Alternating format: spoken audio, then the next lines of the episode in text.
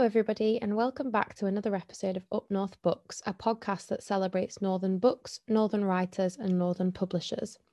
Today, we have an exciting episode as we are joined by Blair James, a writer and PhD student based in Salford, Manchester. We will be talking to Blair about her debut novel, Bernard and Pat, which was published on the 4th of February by Corsair, an imprint of Little Brown. We hope you enjoy.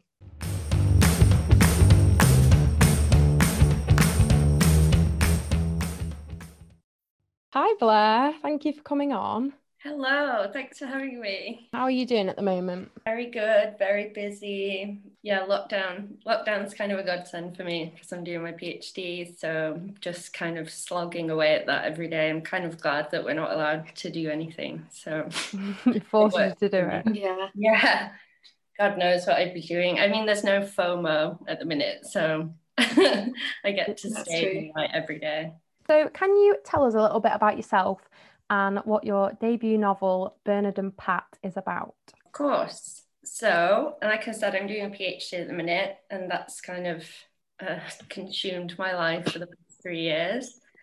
Uh, my PhD is technically in creative writing, but my research is on neuroscience and psychology, and I look a lot at experimental literature uh, and a lot of Shakespeare actually as well. I'm a super Shakespeare nerd, so loved him.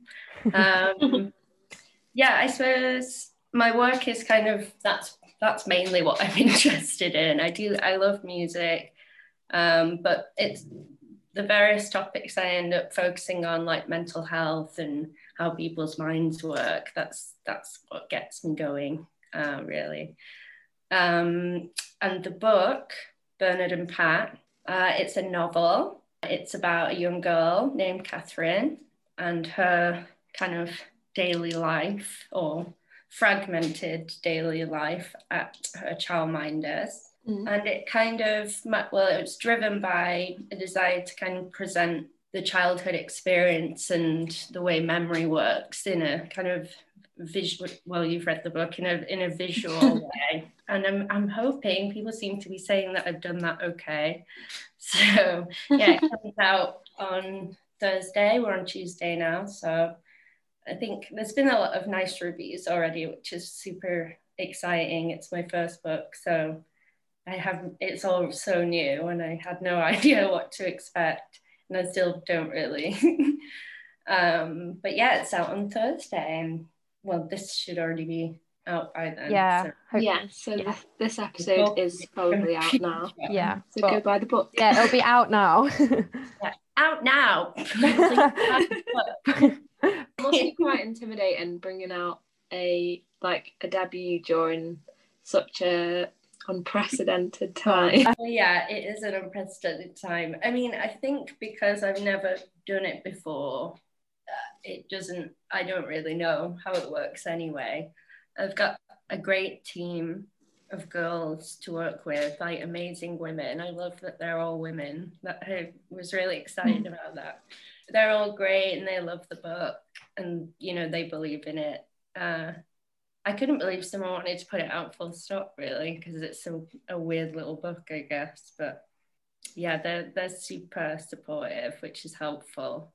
And I think people have actually started reading a lot more now. You know, I think there's a lot more online stuff. So that's kind of the only way you, you market a book these days, anyway. So I wouldn't say it's that. I mean, I, think if you asked my publisher, she'd say something different. But for me, for me, it doesn't feel that bad. Yeah, all in all, lockdown is okay. That's true. I'm glad it's been okay for you anyway. You've managed to get some work done during lockdown too. Like, do you think you've read more or less during lockdown? I think I've read probably how it feels like thousands of books mm-hmm. since I started my PhD. So that's very intense. And I read in a much different way for my yeah.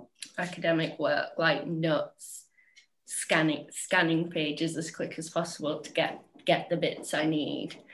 I've missed reading novels. Yeah, I've I've not allowed myself to read novels because it will distract me from my work.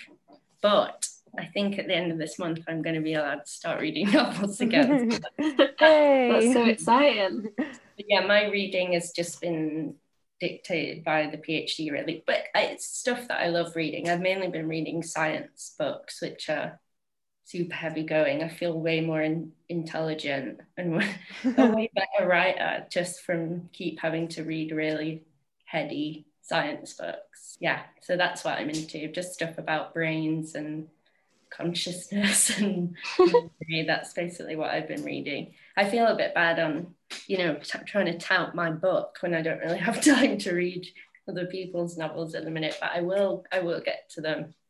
I'll get there. Doesn't look like lockdown's ending anytime soon, so Yeah, I'm you sure have you've got plenty of plenty of time. time on your So we were wondering, obviously the story is told um, from a child's perspective or in a child's voice. Um, what inspired you to make this creative decision and did you find it difficult to do this? Yeah. Um, well, it felt obviously this. I wanted the story to be from the child's perspective, so it felt necessary to write in the child's voice. Mm-hmm. Um, I I actually I started writing this book in 2014 or 2015, uh, and I kind of had to put it on hold while I was doing various degrees and things. but my um, my supervisor now, my PhD supervisor, she taught me back then, and I submitted some of the writing for an assignment, and she advised me to make the two voices, the the adult and the child voice, more separate. And she she thought that would make it more effective, but I, I felt like I felt really passionate about keeping them really not separate. You know, I wanted them Yeah. one to go in and out of the other because it's like we we get older, but our memories don't necessarily get older, and it's more that our understanding of the memories changes. So I think Yeah. when, when you do say if you sit and try to remember things from your childhood, it is that strange mixture of the child's voice because it's what you were perceiving at the time, but also added layers of adding your adult logic to it. Whether it was difficult, it's strange because the child voice thing has been what everyone seems to have picked up on, and I didn't really anticipate that being the main. I don't know why, but you know, you, I didn't really anticipate that being like what everyone was super into. But I've been I've been asked to write an article on the child voice and do a workshop on it, and I'm like, I don't I don't really know what I'm talking about, but I think it, I think when I looked back on what what I'd done to create it, it was about translating the kind of events that you can remember as an adult and add your understanding of them as an adult,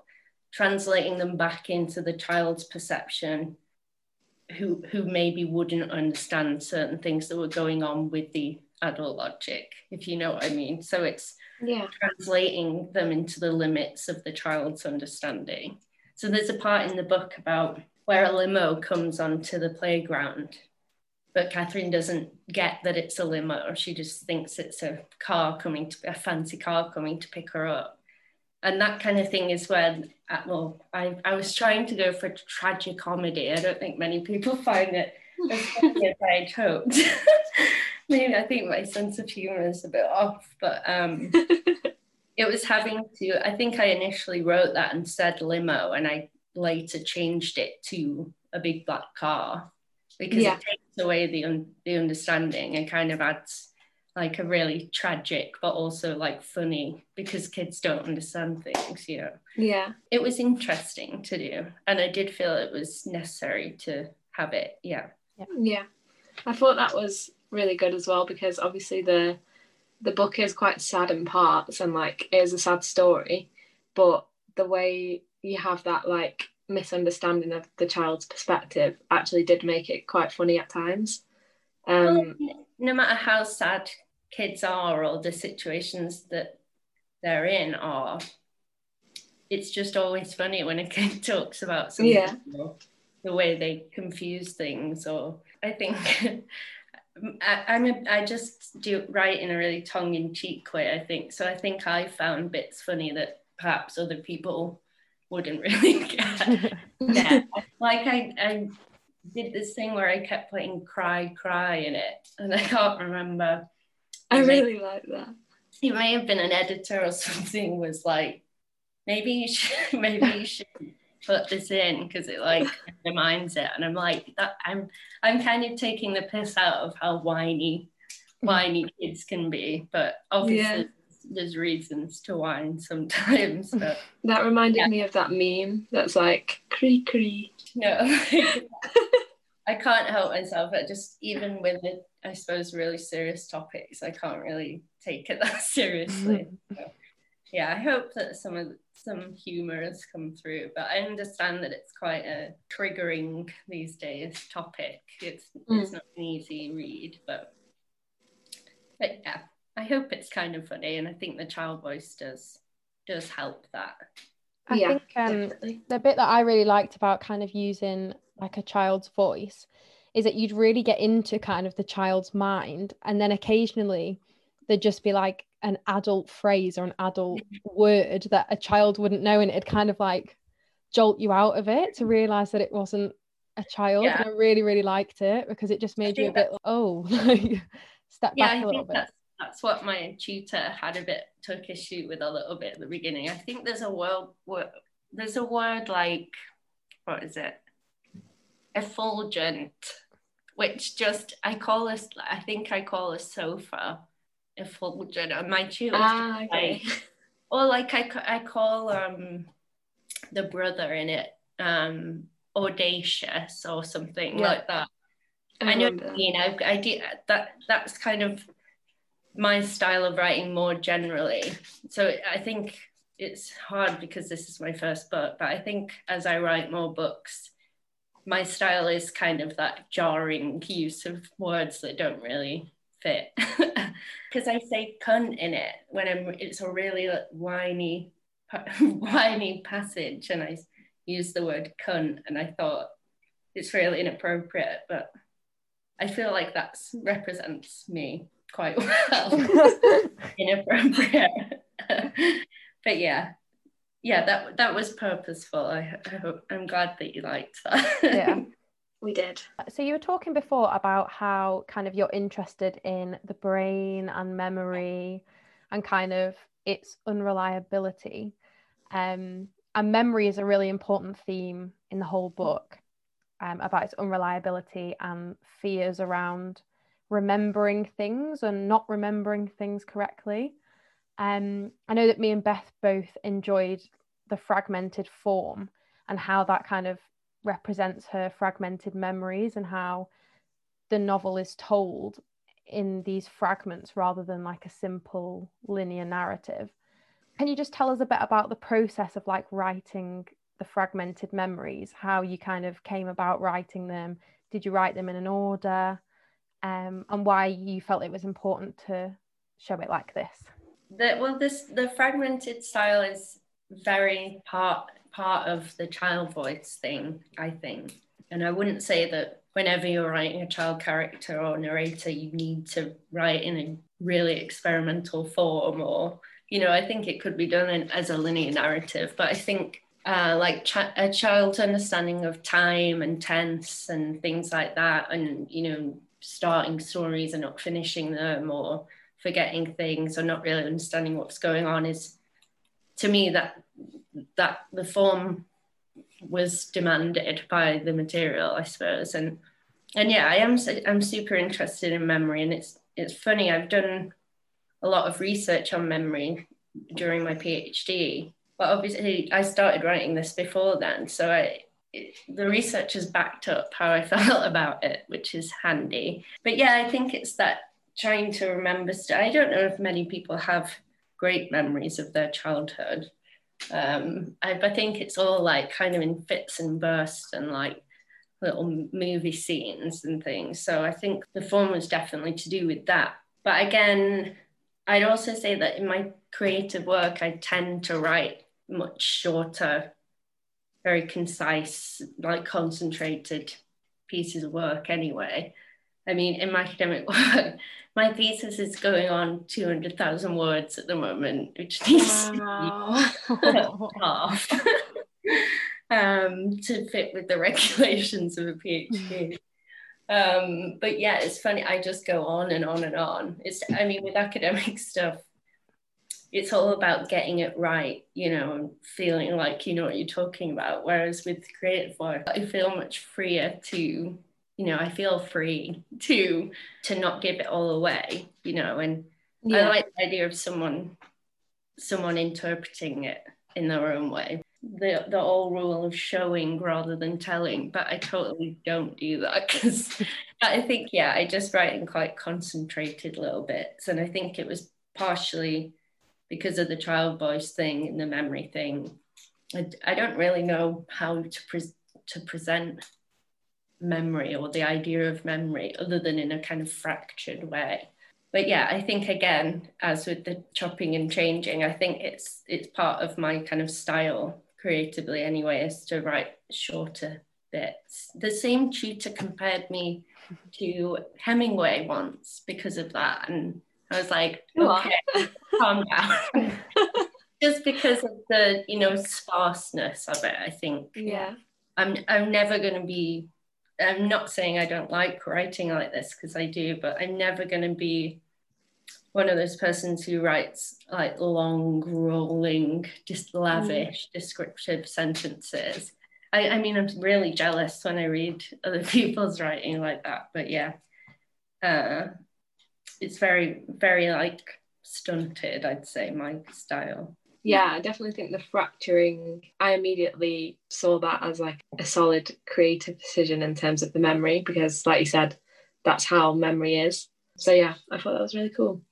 Well the the i i think you asked something about how i chose to order the passages as well. That was kind of um nothing really to do with thinking how you would remember them it was more I don't want to talk about this character here and then talk about them again right next to it. And it's very, it was way more systematic than, but then the layout on the page, I was really a stickler about. I mean, my publisher probably wanted to kill me because uh, it's laid out like every page is laid out specifically.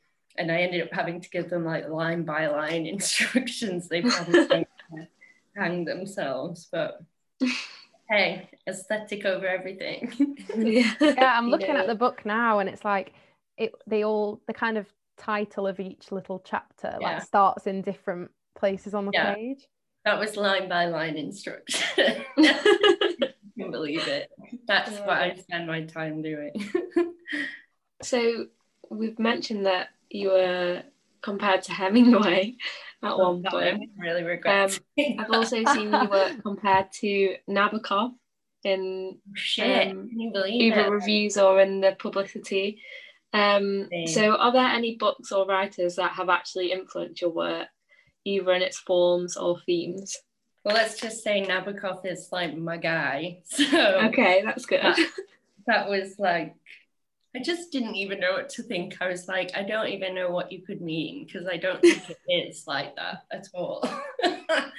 but um, Nabokov is one of my favorites. Um, it's funny uh, with this specific book, nothing, no, no writers really inspired me with the form or anything.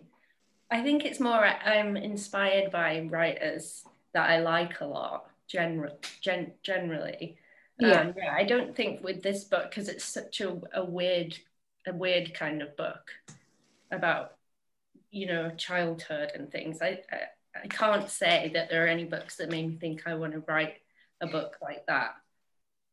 But but generally, Nabokov is probably number one. Well, I'd say Nabokov and Shakespeare are number one together. Shakespeare probably big combo.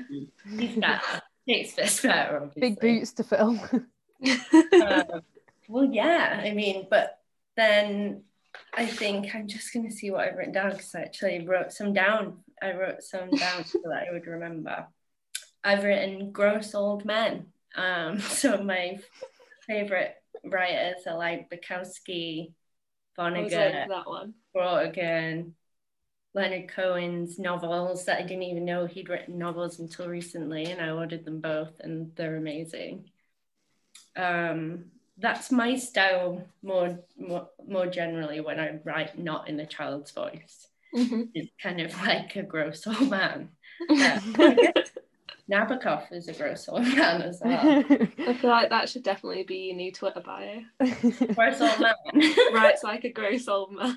Absolutely. Oh yeah. I thought you meant like my name or something. Gross old man.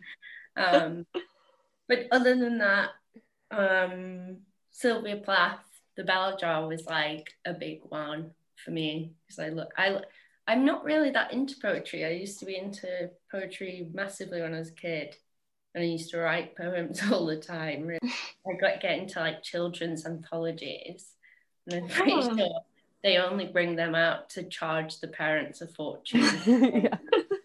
Who the hell else would buy it? I wrote a poem about like a jaguar or something, as if I had the experience of that. Like the car um, or the cat? Like a jaguar. A, it was like stalking through the night. Oh. Like, no, but Sylvia Plath is. I really like her poetry, and but the Bell Jar, yeah, I think it's like probably one of the best books. I remember reading that people the people in the book that she'd written about like couldn't speak to each other anymore because she completely exposed them. I mean, but yeah and then science wise which is all i read now uh, antonio damasio is the coolest guy in the world. He is the smartest guy in the world and he's a really good writer. A lot of these science books or social science books are just like really repetitive and really, but that's kind of in that field that's kind of what you have to do like keep repeating the point it's probably what i've done in my thesis so far. But damasio is a really really good nonfiction writer as well as being a world-renowned neuroscientist. So hmm. check out damasio i'd say. Sounds good. I'll add it to the list. Yeah defo. Um we have often talked about the lack of northern representation in the publishing world on the podcast uh, mm. We were wondering what your experience has been as a writer from the North and why you think it's important that we see more Northern writers emerge onto the publishing scene. I was thinking about this the other day. I don't know that I really think of myself as a Northern writer, even though I am one. I, and I had quite an probably annoyingly easy time because my agent picked me up pretty quickly and so she sorted out. You know i didn't have that hard time breaking through as it as it was. But i think obviously living in london that is where everything is going on. That's where i was having to go to london for meetings. Well you know i didn't have to but i felt like you want to be part of it and you can't really be part of it because all the publishing stuff is down there and yeah.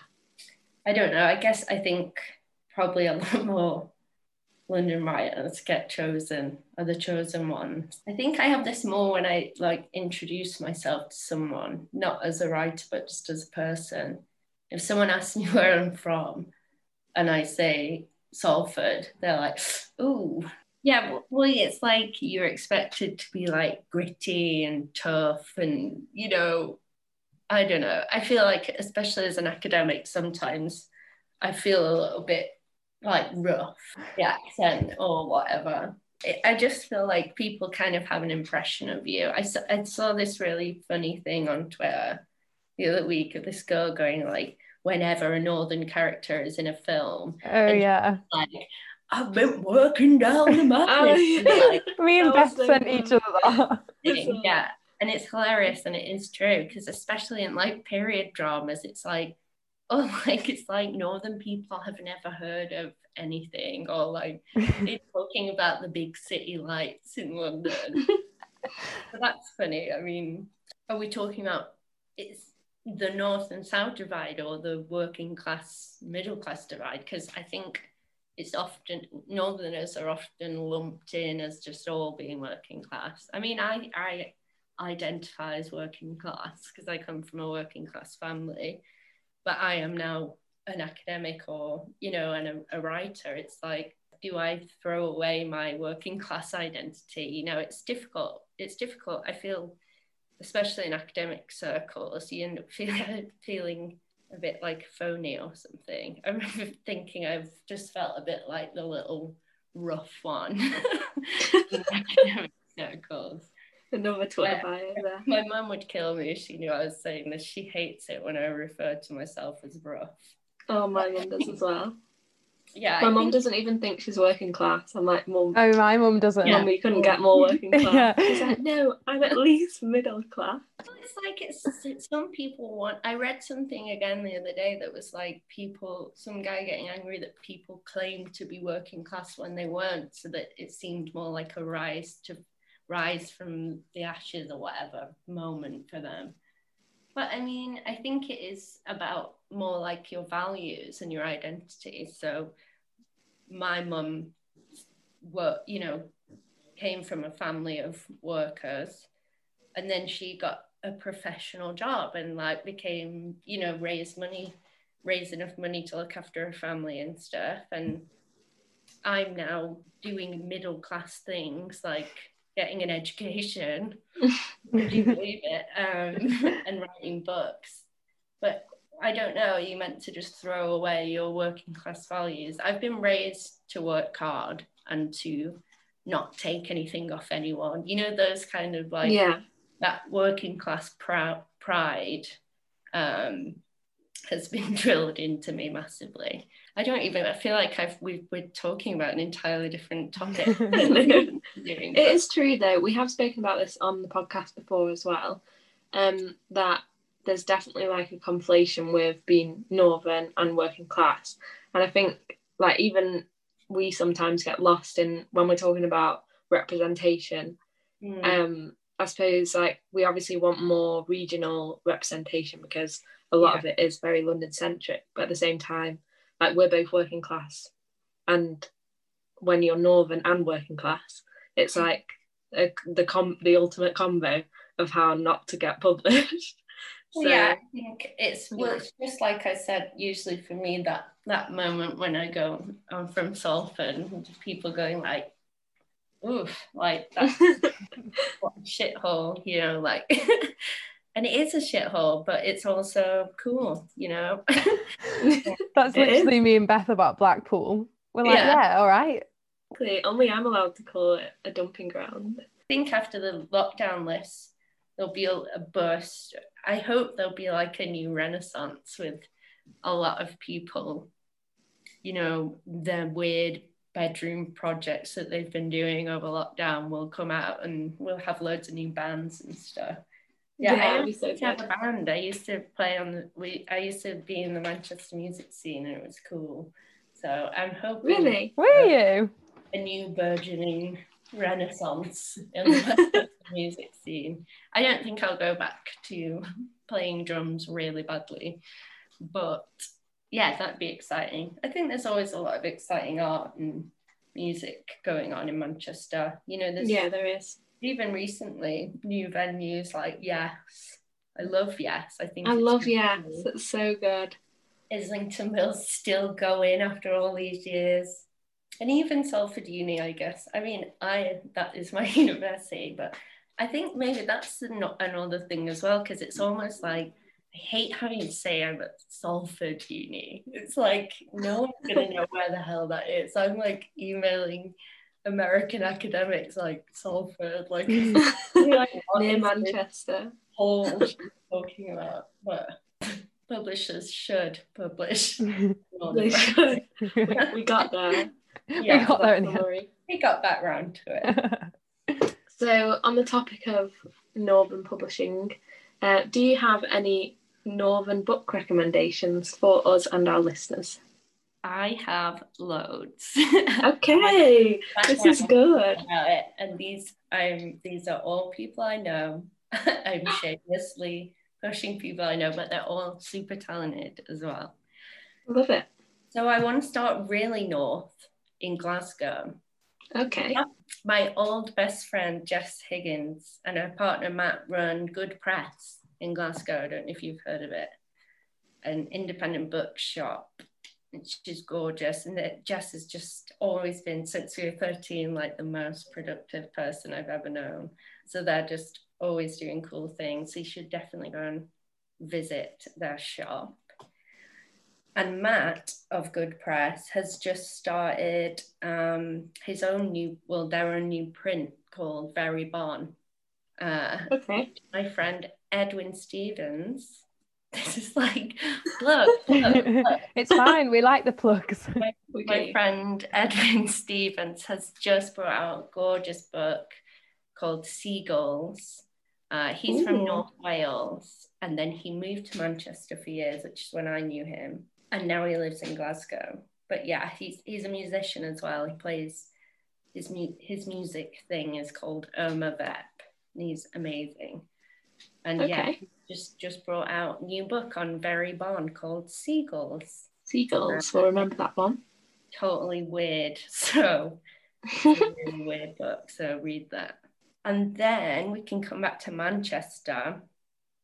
Uh, Pariah Press, who are a very exclusive, cool couple of guys called Johnny Walsh and Jamie Lee. Um, they brought out um, a release of Obscenity in the Arts by Burgess. It's a Burgess lecture, Anthony Burgess. Um, and they're bringing out a new print of Passing Time by Michel Butor. So he's French Okay. he's not Mancunian, but they're calling it the Great Lost Manchester novel, which is an exclusive. They haven't started advertising it yet. It is available for pre-order. Passing Time by Michel Butor. Yeah, you'll be hearing about that in the, the coming weeks, I imagine.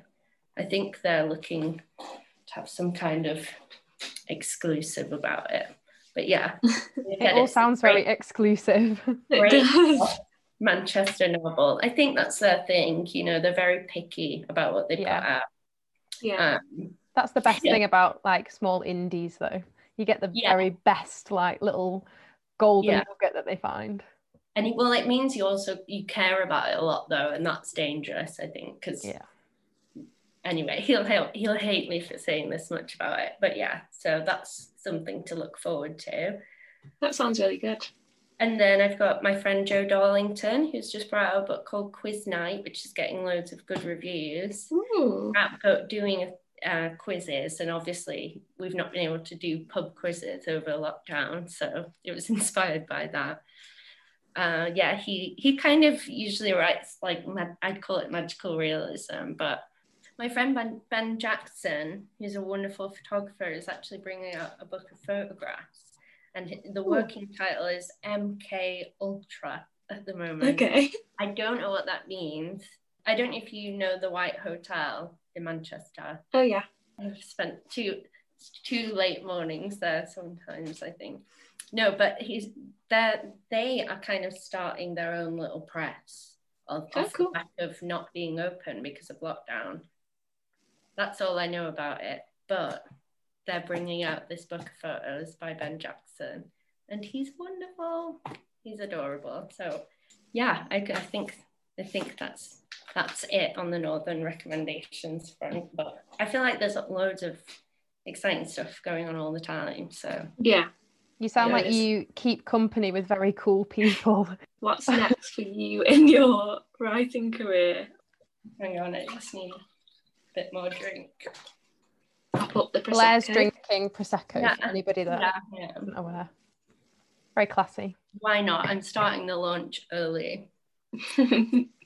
my career, God knows, basically, I feel like I'm in a kind of time which is really exciting, but also really scary as well, because I just don't really know what's going to happen. Obviously, the book's Yeah. coming out, who knows, you know, where that's going to go. Been talking about maybe shopping it around for a film, which is Ooh. um, I'll leave that one Leave that with us. yeah, I mean, that would be a bummer of a film, I think. But I mean, I think they'd have to make it, there'd be interesting creative choices to be made there. Um, might involve focusing more on the adult Catherine, you know, and Mm. The daily life of the adult Catherine. Uh, maybe it'd be like that's so Raven. Do you remember when she's like like a vision? That's uh, bad taste, but I'm going to be handing in my PhD in July, hopefully. Um, nice. so I should get my PhD in the autumn. And I'll be looking, so the PhD is going to be two books, kind of one nonfiction and one novel called Canada. So I'll be looking to get those published. I think I'd love, I'd like to carry on a, a research career. Mm. Um, I'd like to cross over into science more. It's a, it's a difficult, that's something I've been discussing with people recently. The difficulty of crossing between fields. Like everyone wants interdisciplinarity now, but they don't actually make it possible for, for you to so. So I'm gonna see it. I'd love to work in a lab or, you know, as a creative consultant or theoretical consultant for scientific research. But yeah, it's all kind of up in the air. So it's exciting, but strange. And there's just no financial security at all in any of the career paths that I've set my sights on. Honestly, So- same. Yeah. I mean, feel you. writing, even being an academic, there's absolutely no security whatsoever. So, fingers crossed. Buy the book. yeah, buy her book, it'll be fine. Yeah.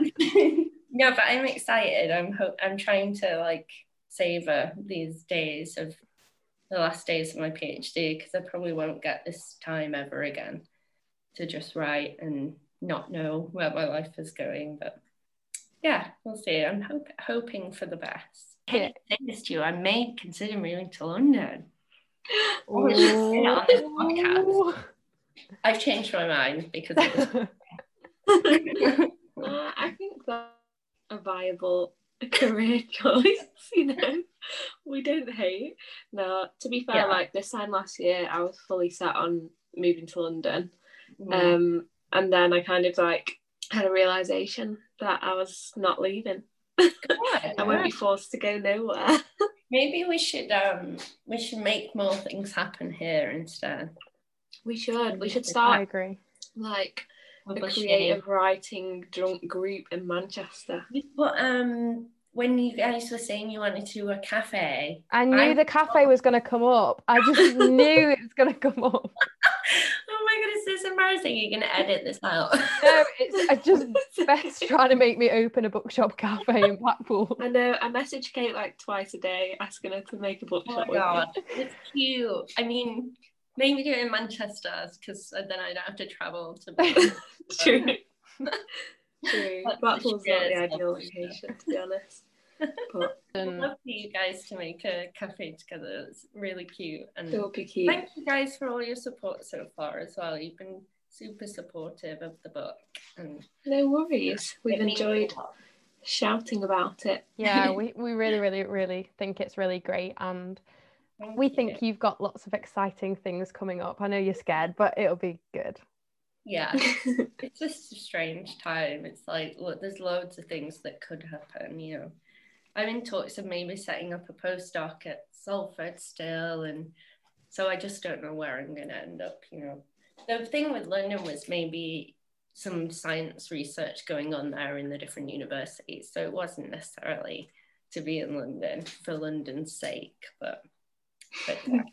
We're not going to bash you for moving to London. no, we'll let you off. Yeah. It's gone through both mine and Beth's brains for a long time. Yeah, well, I suppose in this kind of book world, it's it seems like the center. I suppose that's why why you're wanting, you know, to talk about the emergence of northern writers. Yeah, it's true.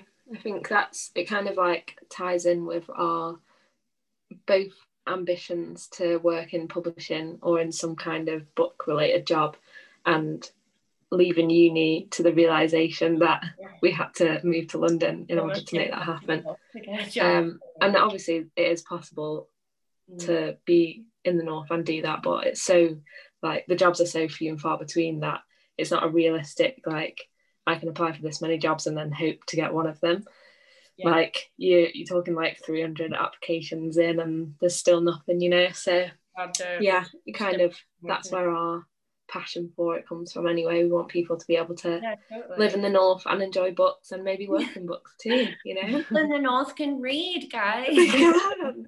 We can read here, believe it or not. We have literacy. yeah.